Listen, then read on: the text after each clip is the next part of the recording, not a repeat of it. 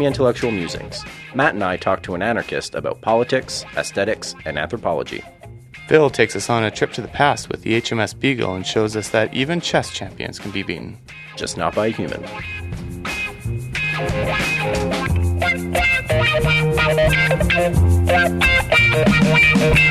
Woman, woman, tell me your name. Let me have my life reclaimed. Waiting, wondering all of my life. Trying Hey everyone, welcome to today's episode of Semi Intellectual Musings. I'm uh, Philip Primo, and I'm joined by my co host. Matt Sanderson. And we have someone with us uh, today. Matt, can you introduce our guest for the day? I'm very privileged to be joined by a pedestrian guest named, uh, a good friend of mine named Evan. Uh, he's been brought up on this show before, and we thought uh, we'd have him in to uh, join us on the podcast. So, for all our new listeners, welcome. Uh, we really appreciate the time that uh, we get to spend with you. Uh, this is Semi Intellectual Musings, the podcast that talks about social science, humanities, and arts. We do it in through book reviews. We do it through interviews, like we're going to do today. We also just kind of do it through um, what, what do they call this? Bantering, I think was was the word. Yes, used? bantering. Yes, that's what we're supposed to be doing here. So, banter, Evan. Say hello to everybody. Hey, gang. Nice to join you today. Uh, long time listener, first time uh, talker. So great to be here. Thank you. Well, it's great to have you on, Evan. Um, Matt, what's uh, what's new in your world? Uh, Um, I'm still uh, still waiting to uh, look after my cousin's kid, actually. So I'm still in a state of nervousness. So I don't know. That's pretty much it. I, I've heard through the grapevine that you've been reading lots of uh, how to how to care for baby books and watching YouTube videos and Um, I actually have not. Um, so that is what is adding to this nervousness. Yeah, I gotta okay. be gotta be honest. Um, as I mentioned on the previous episode, um, I went for a training run. So uh, tomorrow is the the actual crash course. So we'll Oh, see. great. Yeah. Uh, so maybe you've been able to hear a little bit of a difference. Uh, we're not recording in our regular Oh, right. uh, studio area. We're we're over at Matt's house today, uh, and we're actually sitting in what will be the baby's room. Yeah, this is the uh, this is the baby's room. Um, I don't know what I, I painted the walls. It's That's a- very exciting. But uh, Evan, what what do you describe? What what can you see here? Describe Yeah, what you well, see. I'd say there's blankets everywhere, which is a good start. There's a, a lovely crib over here in the corner. Um, in case I need to take a nap later, I look forward to that. Looks cozy. Yeah, and the the walls are like this uh, nice uh, bluish, but like almost greenish blue. Um, Yeah, I feel like I'm mildly sick at sea. I hope that's not what's coming out of your uh, system Well, when it's up on the walls. We'll see what comes out of the baby system. Yeah, no kidding. We're gonna have some uh, some splatter. So as you can tell, uh, the show is uh, kind of lighthearted. We don't take ourselves too seriously, a little bit on the whimsical side. Um, I'm going to kick us off today um, with a couple. This is something new, but I, I, I'm going to try it out. This is um, this day in history. So. Uh, by the time this podcast will air, it will have been uh, or will be uh, May 11th. Um, Matt, do you know? Uh, probably not. But if I say the year 1820 to you, May 11th, 1820, does it does that day ring a bell for you? No, it does not. No, Phil. it does not. Okay, well, um, so for everyone, May 11th, 1820, the HMS Beagle, so the ship that took Charles Darwin on his voyage, launched from Woolwich Dockyard on the River Shame Thames. Now, alone, that that's kind of like a you know whatever. He like the ship left. Ship leaves dock every day, right? But it, here's another interesting one: May 11th, 1997. Now, does that day ring a bell for for anyone? Mm, 97. I don't know. I was in like grade 10, I think. yeah. Yeah, I was, uh, I was, I was learning to speak around then. I think I was, Oh, I was wow. a late bloomer. oh, a late bloomer.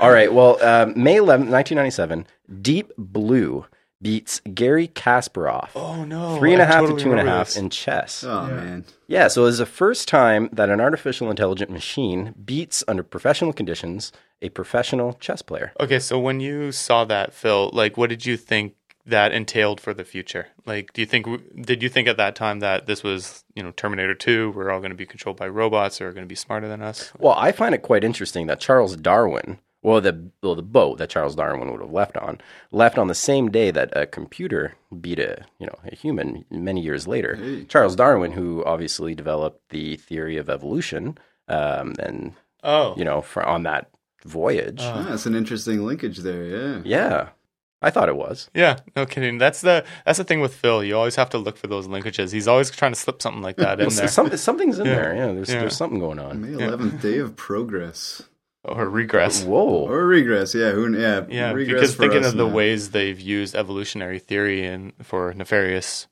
means, you know. Yeah. Yeah. And it also kind of picks up a little bit on our uh, trail of Marx that we kind of left. Yeah. You know, Marx who who would have read uh, much of Darwin's work.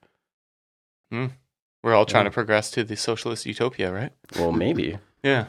Through computer chess. Interesting linkage there. Yeah. yeah. So, anything uh, new in the world of Evan? Um, Yeah, not very much. I uh let's see. I'm just just living right now. I uh you know, working in a library, trying to read as many books as I can. I uh when I'm shelving, I'll slowly, you know, look or peek at the introductions to a bunch of things, which is awesome. You get to learn a lot of things that you wouldn't see otherwise that way. But uh yeah, just trying to keep busy getting around to things that I haven't gotten to.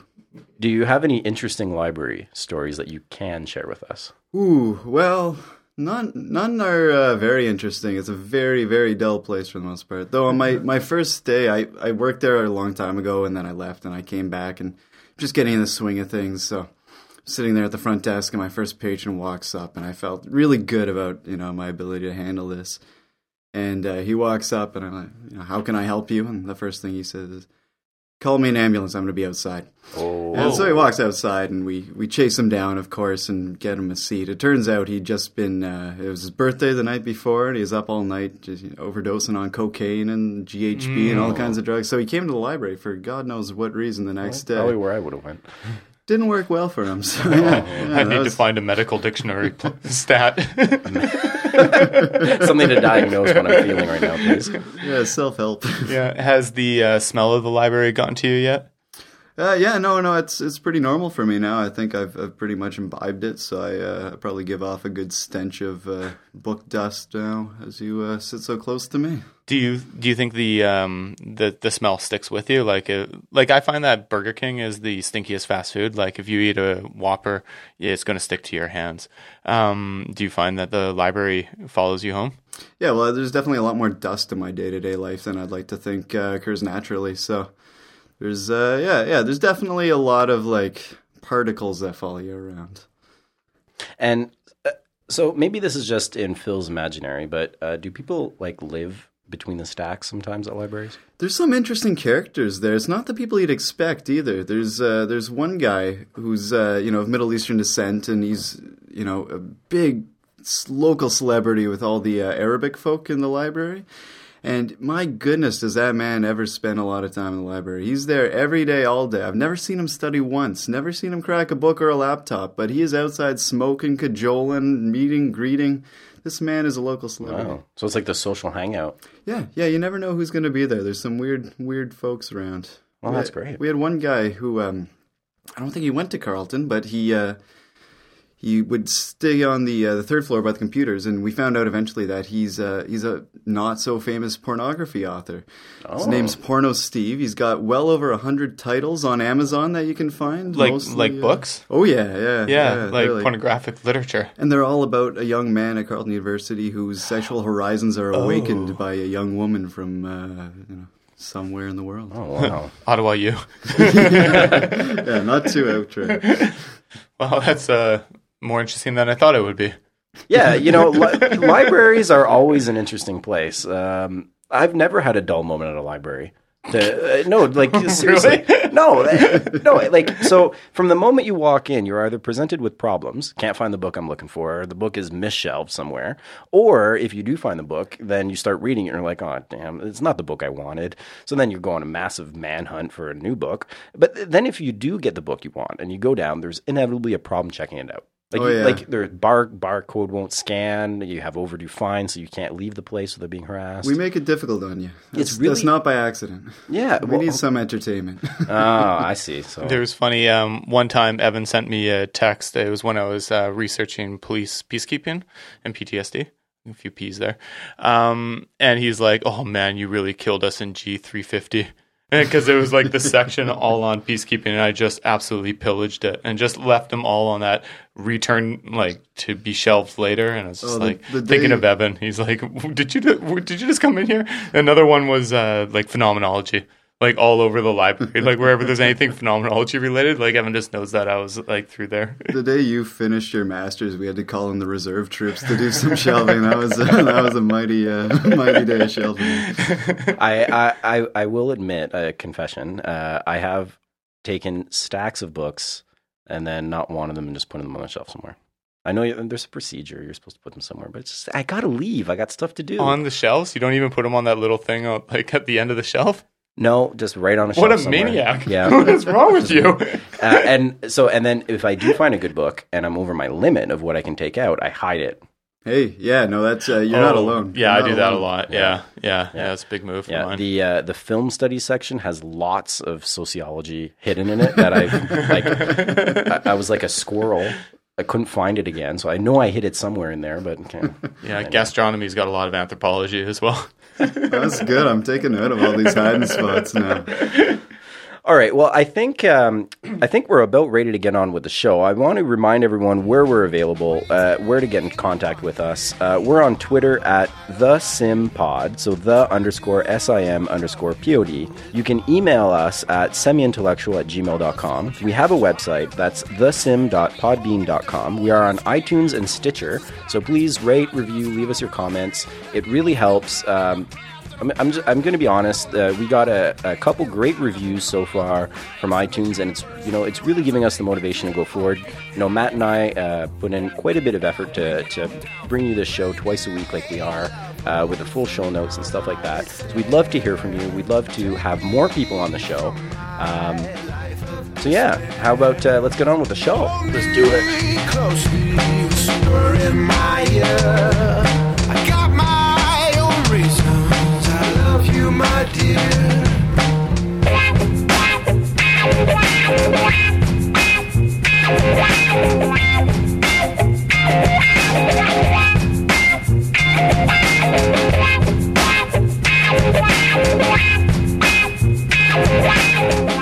And welcome back. Uh, so Evan is on to talk about David Graeber and anarchist anthropology, uh, something that he's talked to me about a few times, but I really don't have a handle on it. And uh, from what Evan tells me, that that is kind of the point.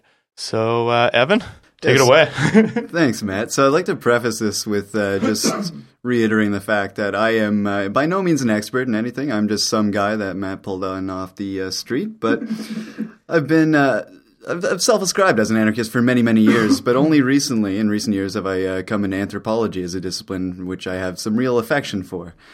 Um, and so, over the last couple of years, I've been very interested in the intersections between anarchism and anthropology because there seems to be a lot there. You know, um, anthropology, a discipline that's typically held a lot of uh, interest in Marxist uh, type analysis. Uh, it's been going on a while, and it's, it's neat to see um, other spheres of analysis opening up. I think as anthropology's been developing, um, we're seeing more of a horizontal approach, a collaborative approach to how ethnography is conducted. And so I think anarchism has a lot to tell us about these sorts of horizontal, not top down approaches to, um, you know, looking at everyday life and conducting everyday life. So be before we get into the meat um, of what you have for us, which sounds absolutely fascinating, by the way, um, give us like a thirty seconds. Um, so, do you come from an anthropology background, um, scholastically, or you know what what have kind of been your influences leading you up into the kind of Marxist anthropology that you're talking to us? Yeah, well, I was I was always um, a, a continental philosophy guy in my uh, youth, and you know I was hopping around uh, academic disciplines for a long time. I couldn't really find anything that was of particular interest. Uh, it took me a while. I dropped out of school for a couple of years, worked a couple of real bad jobs. That's where Haven't I met. Uh, that's where I met this uh, goof off host of yours. In fact. He's pointing to Matt, not me, by the way. Yeah, but I, I mean, I was lucky to have done so because he, uh, he was. What were you doing? Your master's at the time? uh, PhD. actually. PhD. Yeah. My apologies. Yeah. Yeah. Yeah. so- how dare you? so anyway, he uh, he pretty much strong-handed me into uh, taking one of his uh, the courses that he's TAing, and it, it became a, uh, a real passion of mine. Yeah, it's uh, it's kind of funny. We were working at that uh, crappy job together, and uh, yeah, as was uh, I TAing Anthro 100, and I I was able to finagle him into uh, into my tutorial group, and it was kind of fun. It was like having a um, like a teacher review every single tutorial. I think I only asked for his feedback a couple of times because I was like, "Whoa, that's a little real." But uh, yeah, it was really helpful because um, one thing that he he said to me um, was that I teach in a discursive manner, um, and I. Wh- wh- What do you mean by discursive manner? Um, well, the way I am on this podcast, jumping from topic to topic, and uh, the opposite of what Phil is, making all the connections. So, Evan, uh, did you really mean chaotic?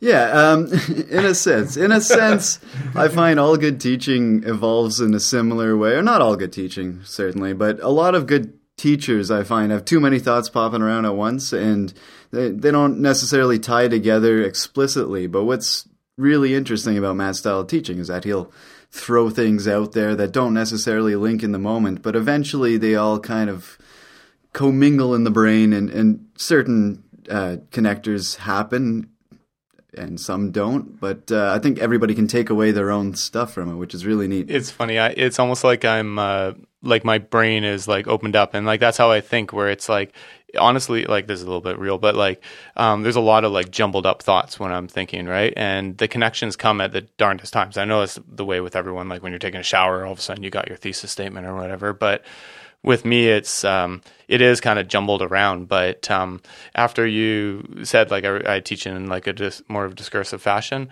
then i started bringing like structure right and trying to make those connections more clear um, slowing down all those things like it was like just the smallest piece of feedback but it completely changed the way that i taught yeah so thank you evan That's you cool. asshole no, i was joking Let's not insult the guest.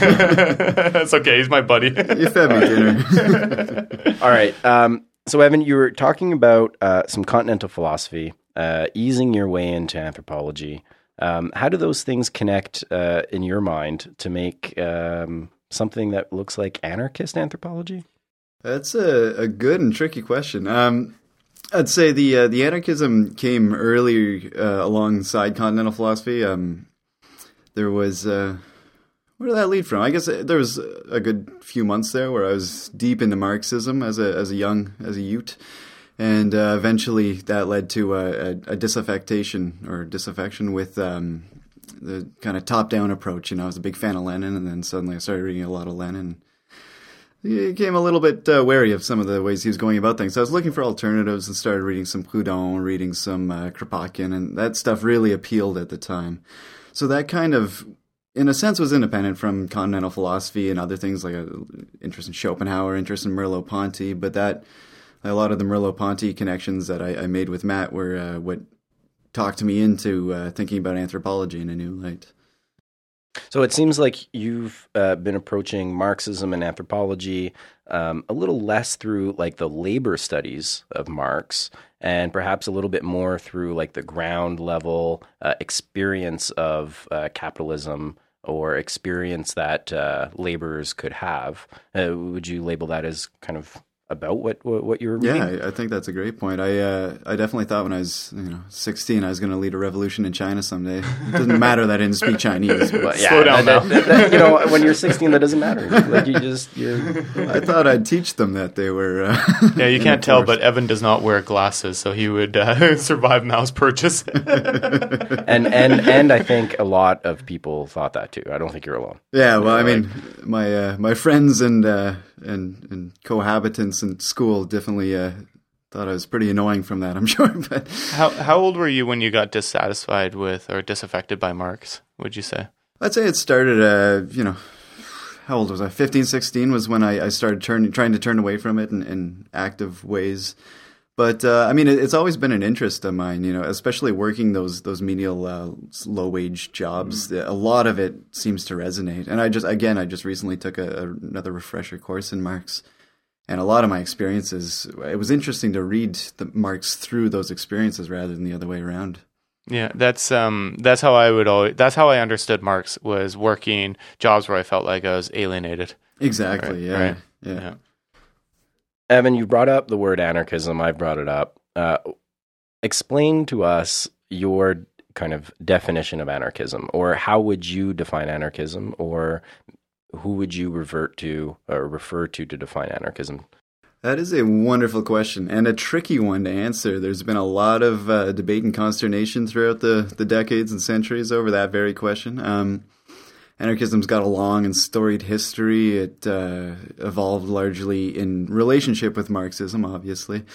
Um, but it's, it's had a lot of um, resonance on the ground in a, a way that um, maybe not in theory.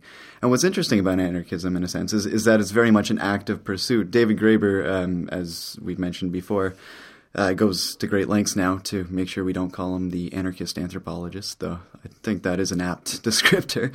Um, He uh, he says that he isn't because anarchism is something one does rather than what one believes in or, or holds to be true or what have you. So it's a little bit more praxis driven uh, in that sense. Exactly. Yep. Yeah, that's just what I was going to say as well. It's um, it reminds me a lot of how we were talking about Marx on the last episode, actually, where it was an active thing. That's why we were talking about metabolism, right? Um, where it was kind of mind blowing because we often hear critiques of Marx where it's like it's static and conservative and it's unchanging, um, top down. But uh, what Phil was offering up was uh, a dynamic, an active. Uh, the opposite of static, um, and I think that's that's actually it's well anarchist anthropology therefore sounds like it's well suited for anthropology because anthropology is like lived experience and active sort of theorizing in the moment. Exactly. Yeah. Um, James C. Scott, who's a, uh, a professor at Yale, um, talked at length in, in one of his books. He, he's an academic, obviously, but he wrote this really interesting book called Two Cheers for Anarchism, which is uh, not exactly an academic style book. He's trying a new approach, which is um, what he calls vernacular. And he speaks a lot to vernacular orders in the book. Uh, what they are in relation to um, you know static or top down approaches, and I, I, think that's one of the really interesting things about both anarchism and anthropology is that they offer very much um, horizontal or, or you know not top down approaches to these. Uh, could you things. could you unpack that notion a little bit more of uh, like a vernacular approach to to understanding uh, I guess relationships is is what he's after? Yeah, relationships and all sorts of things. One of one of his great examples is. Um, uh, speaking about gardens, he uh, he talks about a garden uh, in Guatemala, and he's he calls it a vernacular garden, I believe. Um, but he, he has lovely diagrams in the book which explain, uh, you know, how the placement of things in not obvious ways, according to how they best grow, leads to the greatest yield, which is not necessarily the uh, the efficiency model that we've come to expect through, uh, you know, neoliberal capital market styles. Mm-hmm. Uh, he talks about how Henry Ford, when he tried to um, buy a, a, slate of the uh, Brazilian rainforest the size of Connecticut to grow rubber, thinking that he could produce all the rubber he would need for his tires, he uh, it, it, was an abysmal failure because you can't grow rubber just in plantation style. It it has to grow where it will and here and there, and so as illustrative of the sense of a vernacular approach, I think that that was a lovely example he's also got the idea of, um, you know, along his college campus, there are these pavement paths, you know, between buildings and all that. But it's interesting the uh, the little paths that grow, you know, which what I'm Oh, talking about, yeah, like the little yeah. paths that people footpaths, walk yeah. constantly enough Yeah. that Yeah, grass stops grass. to grow. Yeah. Yeah, and he was saying, I forget where it was. It may have been at Yale, it may have been elsewhere, but they took the approach of watching where those developed and then paving over them eventually instead of, uh, you know, preordaining paths. Huh. And like, would you say, like, do you know what emergent theory is? Like, where it's um, your theory comes from the people that you're working with. So it that's kind of like a hallmark of anthropology. Like, we try not to go in with this wide theoretical framework because once we start talking to the people, we usually just throw it out the window and have to start from scratch anyway. So most theorizing in anthropology comes from the people. Would you say anarchist approach um, in its unstructured, unfiltered sort of way? Is well suited for anthropology. So yeah, that's that's a great point, and I, I think David Graeber um, speaks to something like that when he's talking about the differences between Marxism and anarchism. In a, a little book of his called "Fragments of Anarchist Anthropology," it's the only book on the subject, like explicitly on the subject, that I've found yet. Uh, I haven't done an exhaustive search, mind you, just through the library, and apparently most of the books there are missing. So who knows? But um, he talks about how like some anarchist not following the rules. Eh? I love that. You, you probably know, on there the- is a technique to get the books out of the library. There is. I I- assume they're in the television section somewhere. um, but yeah, he, he talks about how it's very important in anarchism that there should be no high theory of anarchism. That it is very much um, vernacular, or uh, sorry, what was the word he used again there? Uh, emergent. emergency. That's why I'm still doing an undergrad here. But yeah, yeah, no, I think that's uh, it's it's brilliantly suited for anthropological interests uh, and vice versa. So the common kind of, um, if you would go out onto the street and ask ten people, um, give us a definition of anarchism, they would probably give you something else completely than what you've just described to us. Because what you've described to us, what I'm hearing is that um, anarchism is like an organic sort of um, basis to it. It's something that you have to look uh, on the ground at what's happening. It's emergent. It's not top down. You've ne- you haven't used the word politics yet. What it seems to me is that you're actually talking about experience and not political organization. But yet, it seems to me like the, the, the common definition of anarchism is that it's a political unit or it's a political strategy for mobilizing. So yeah, I think exactly experience should be where politics comes out of, and not the other way around. I think that's what we all believe fundamentally is that you know lived experience should inform one's political orientation, not the other way around. Um, the way things work best, the way things naturally occur, the way relationships and behaviors uh, happen between people, between friends. That those should be the nodes for uh, political and, and social networks. I think. And um, so you say lived experience a few times, and you know Maddie is going to start picking up on that. Um, is that where the continental philosophy Merleau-Ponty comes in, like the Hegel approach, like the sort of lived?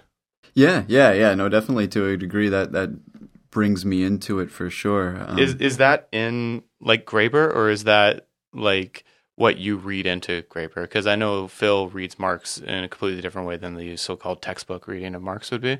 So is that something you see in Graeber, or is that something that Graeber explicitly puts focus on? I mean, it's definitely terminology that exists in the thing, whether it's it's from a you know phenomenological perspective or not. That that can be uh, put to question for sure. But um, I think it's definitely a valid interpretation and, and belongs in there certainly. So, um, kind of two questions. Uh, the first question is Do you call yourself an anarchist? And the second question is uh, What would be or what could be the anarchist ideal, if there is one? To answer your first question, I, I do, and I don't know if it makes any difference to anything I do in the end. good answer. Good answer. I mean, I, I it's something that I, I believe in, in dearly, in fact. And I, there's a great quote in one of those Graeber books at the beginning that says, "If you're not a utopianist, you're a schmuck." That's great.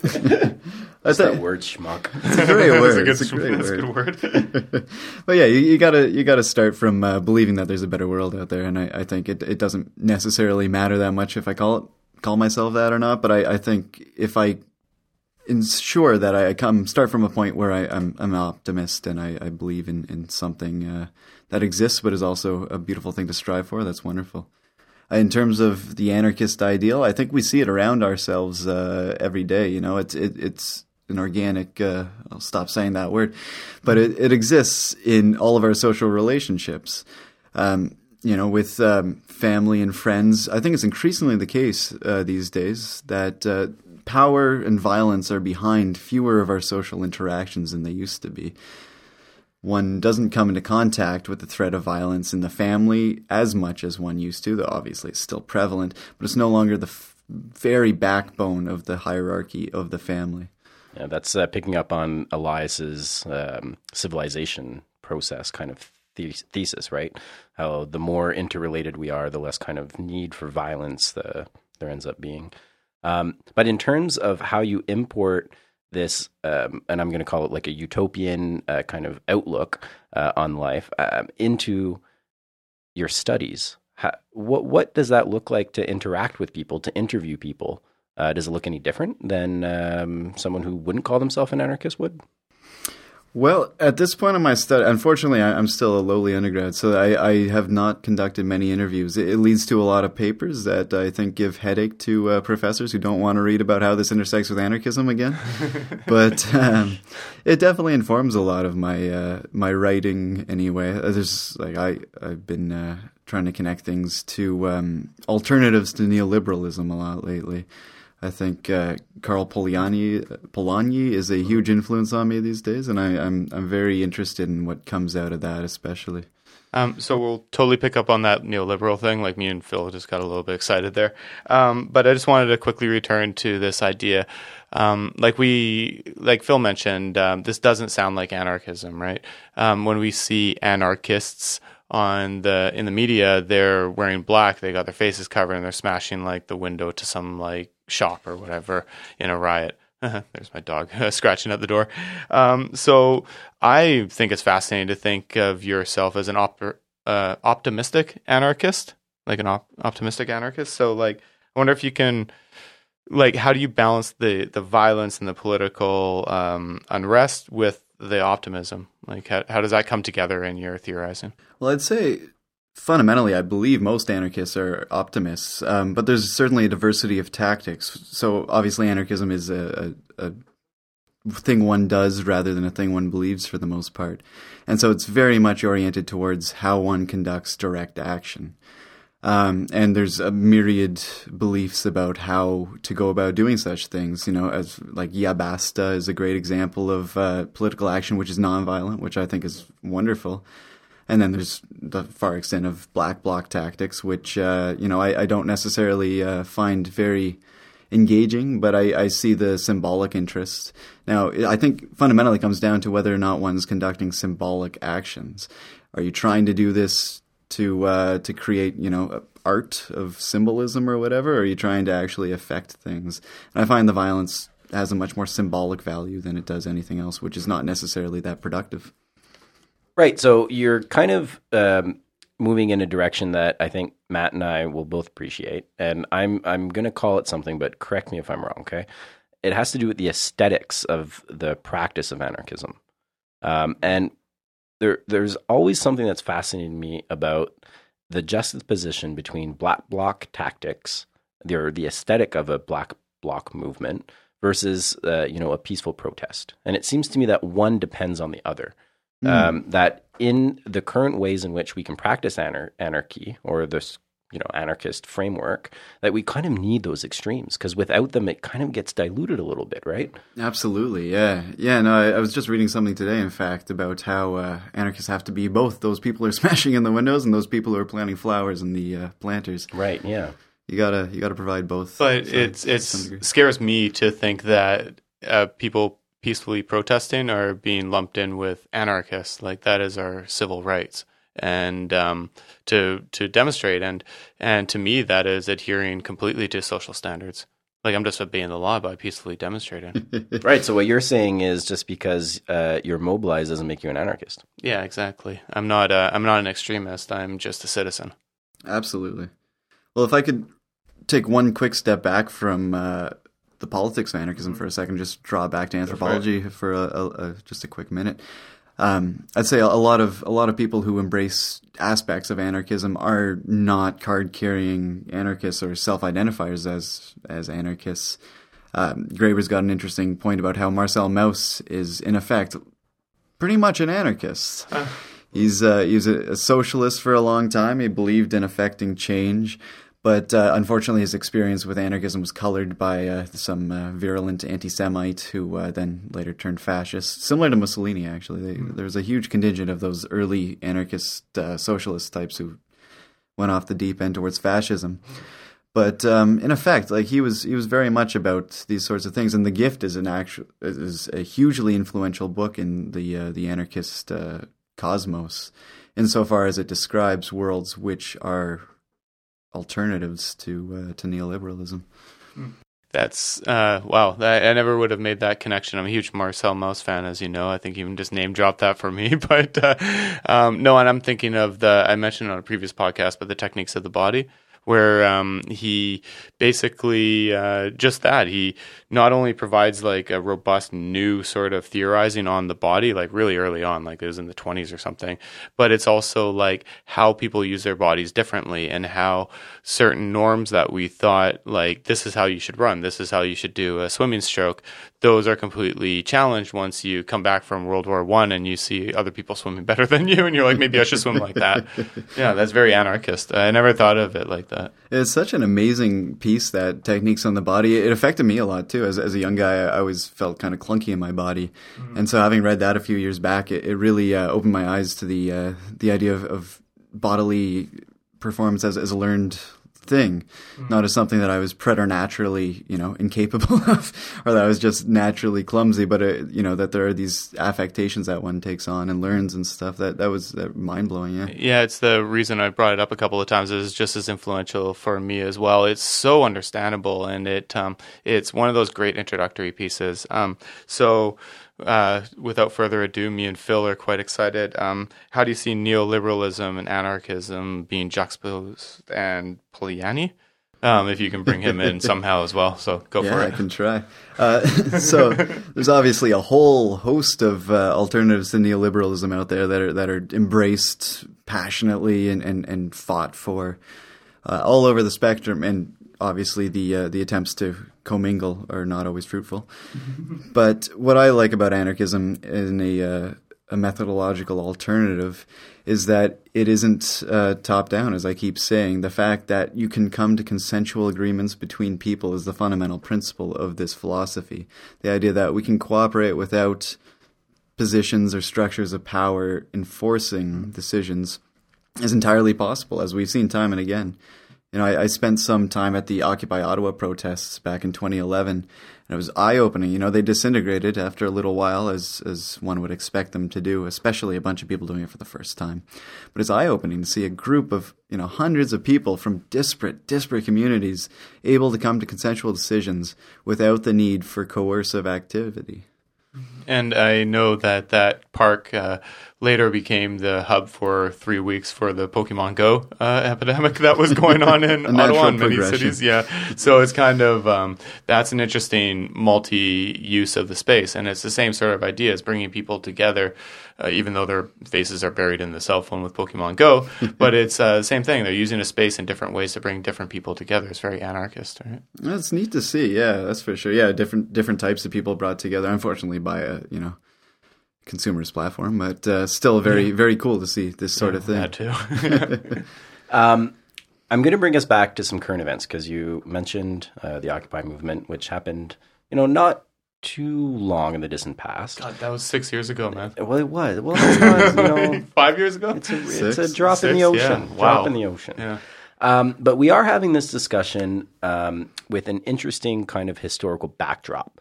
Um, we have in the United States, for the first time in uh, at least recent uh, memory, a president uh, who is, you know, really pushing forward some uh, atrocious policies on the policy front, some atrocious social policies uh, that you know will drastically kind of, I think, uh, you know, if not worsen, will definitely impede uh, people's ability to get health care, to you know be mobile, all that kind of stuff.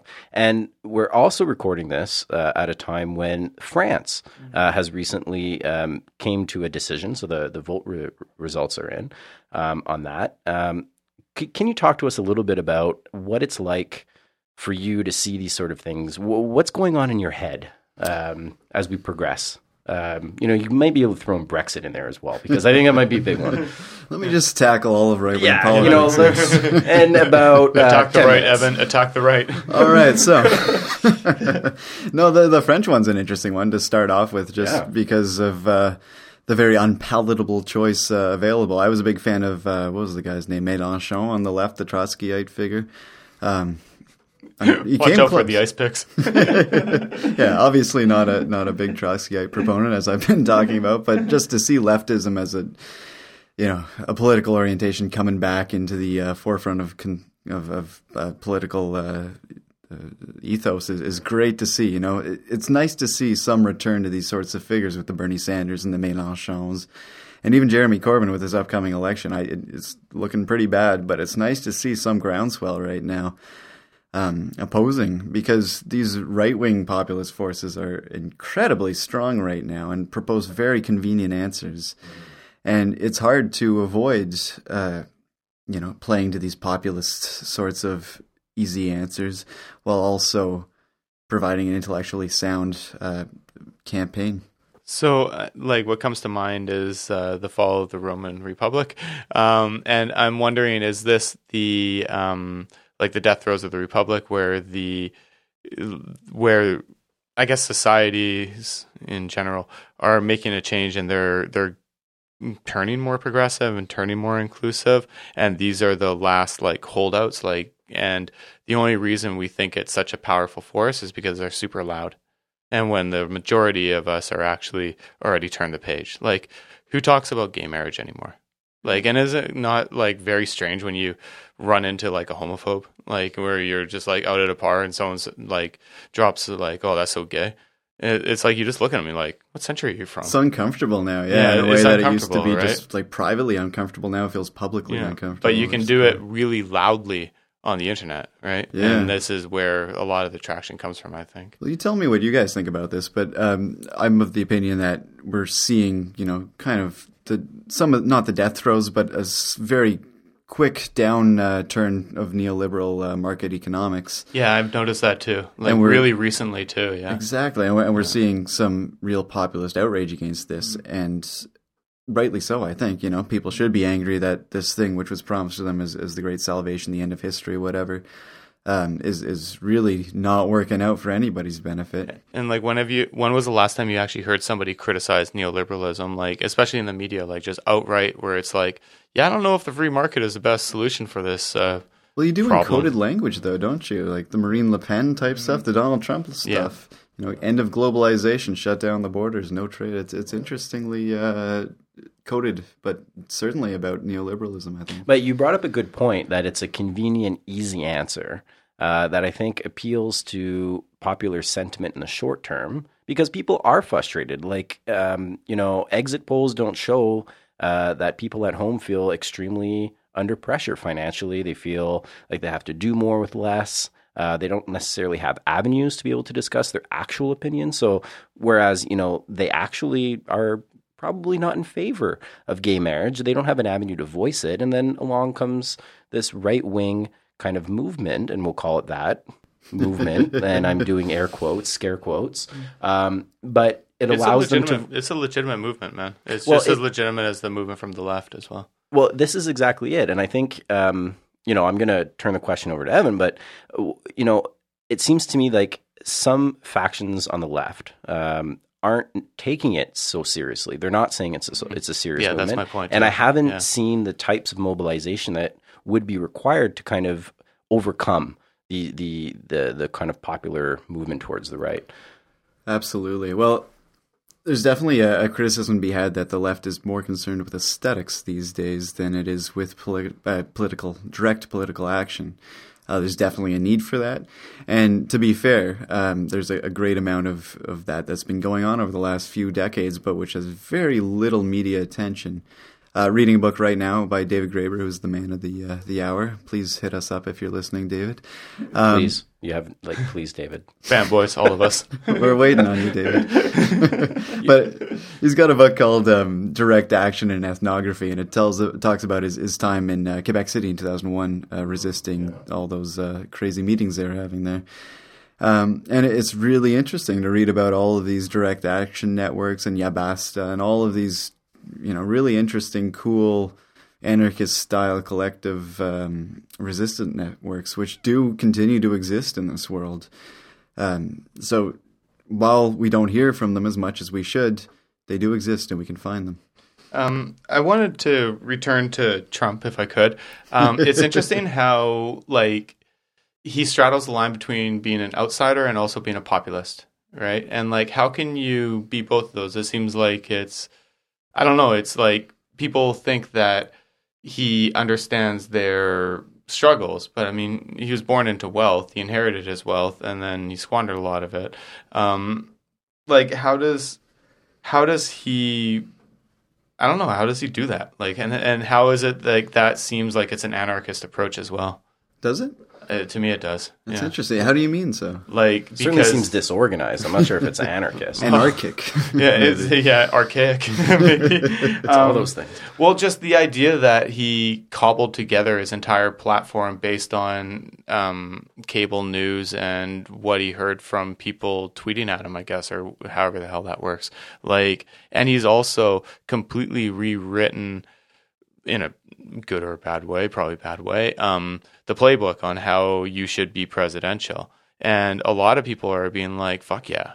Like that guy's just like me. And I remember people saying that about um, Barack Obama seems like he was cool. Like you can go hack a butt and play basketball with him or whatever, because I know he did both in the White House. Um, George uh, W. Bush, you can go for a beer with him. Like I can bring him out with my buddies. And Just don't drive. and Bill Clinton, you want to go for a night on the town with him. And those the last four presidents are all like relatable in a way that presidents shouldn't be relatable. I think. Def- definitely seems like a trend.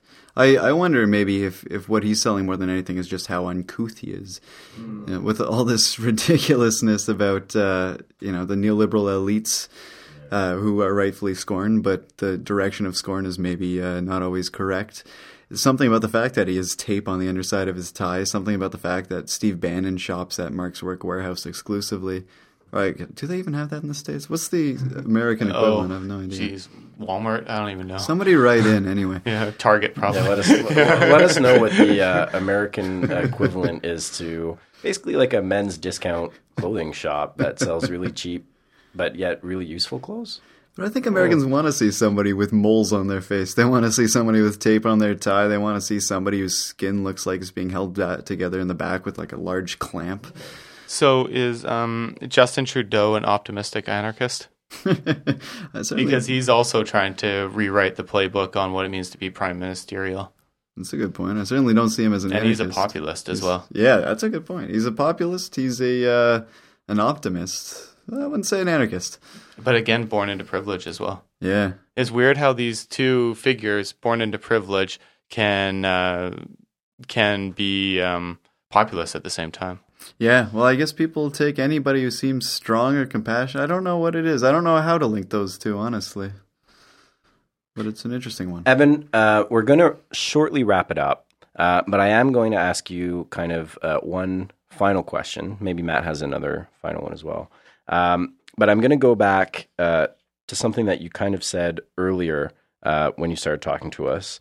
Um, you gave us a definition of anarchism that was really related to praxis. Praxis kind of driven what you're doing. We've morphed it into the aesthetics and the politics of anarchism. But here, here's kind of the the the if you could do it, the nail in the coffin. What does the left or anarchists? What do they need to do today? What can someone who's listening? Maybe it's an easy action, maybe it's a big action, maybe it's a book that you were going to recommend. I don't know. But if you want to be an anarchist, you like kind of what you've said, what do you do? Very good question. One which with I I've been grappling with for the last few years of my own life. What do I do? It's something I've been very concerned with and very uh, about. Something that I've taken to words. All I can offer is my own experience, I guess. But something I've taken to words is just further education. You know, trying to figure out what it is uh, that's going on out there, what's happening right now, and what it is that uh, backs up my own beliefs in the world. So stuff that I'd, I'd recommend reading for these sorts of things. I recommend a lot of these books by Graeber I'm talking about, the Fragments of an Anarchist Anthropology, um, Direct Action and Ethnography. I'd recommend the James C. Scott book, Two Cheers for Anarchism, just to see what sorts of things these entail because they exist in your day to day life. It's just not something that you necessarily connect to the politics of your life yet. And lastly, uh, just a podcast recommendation, if I might something I've been listening to lately. Um, the Intercept, uh, the uh, news organization which helped Snowden put out his uh, his revelations, run by uh, Glenn Greenwald and um, Jeremy Scahill. They put out a, a, podcast recently called The Intercepted, which has been fantastic. I've thought so far. Hosted by Jeremy Scahill, host, uh, and he's Glenn Greenwald on. He has Naomi Klein on. He's had Snowden on. Uh, we had Julian Assange on a couple of weeks ago, and it's really interesting stuff. It's not a perspective which I, you know, unanimously agree on, um, but just a really interesting take that one doesn't find naturally in the media.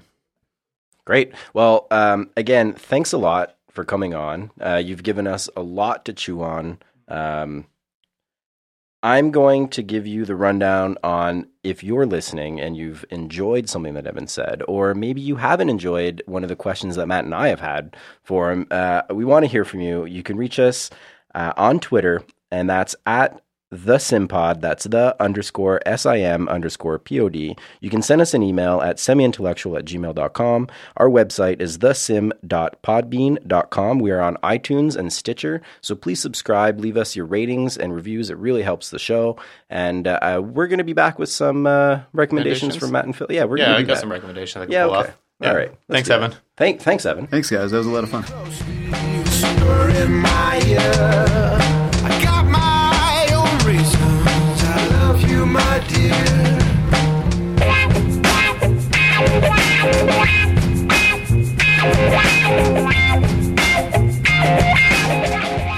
And welcome back. We're here um, for some recommendations.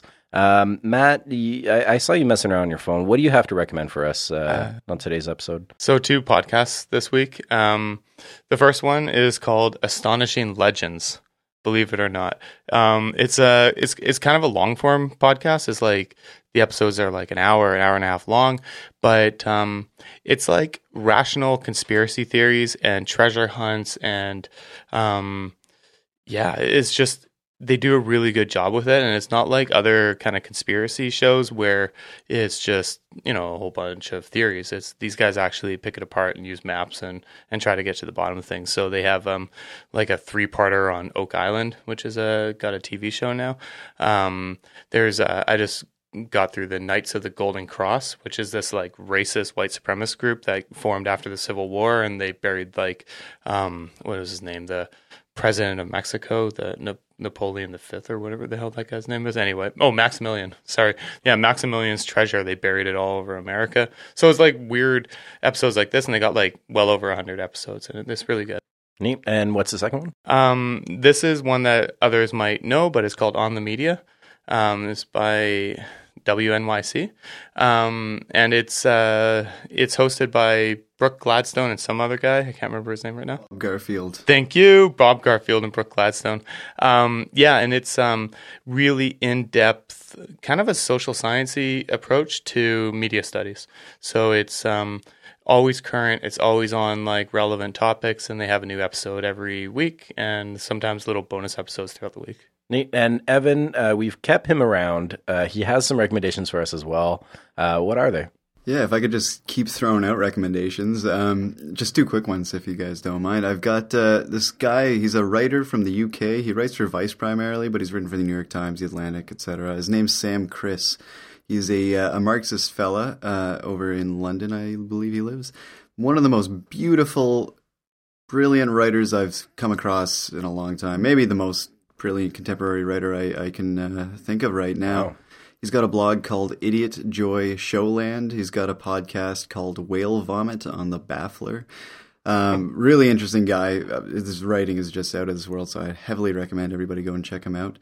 And then one which isn't uh, about leftist politics is um, if there's any other hockey fans out there and you're tired of hearing Don Cherry talk about Russians as though they're just hot dogs, um, there's a podcast run by a, a young Canadian guy named Dimitri Filipovic called the Hockey PDO Cast, which is fantastic. It uh, kind of delves into the numbers. It's heavily uh, into hockey analytics for those folks who uh, enjoy that kind of thing.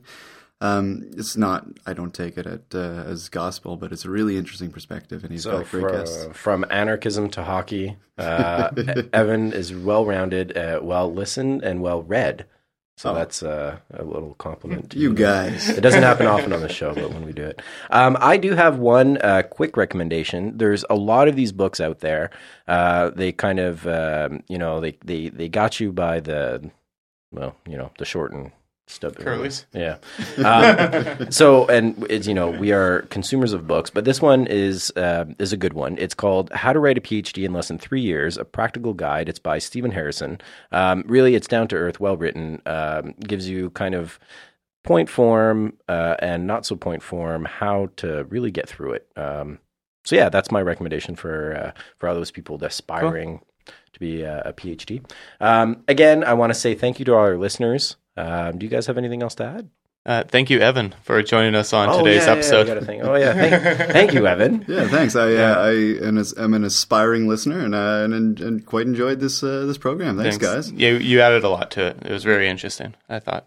Yeah, and if you have any questions, comments, concerns, or considerations for Evan, uh, you can reach us on Twitter at the Simpod. That's the underscore sim underscore pod. You can send us your queries through email at semiintellectual at gmail.com. That's all one word, semi-intellectual. Uh, our website is thesim.podbean.com. Please subscribe to our iTunes and or Stitcher uh, RSS feeds. Um, you know, the more listeners we have, the more comments we get, the better the shows will be. Um, and I think that's it for tonight. All right. Well, take it easy, folks. Thanks for listening. Keep classic.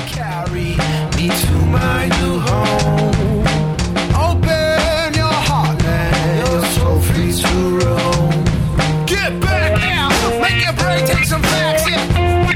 Make your hands.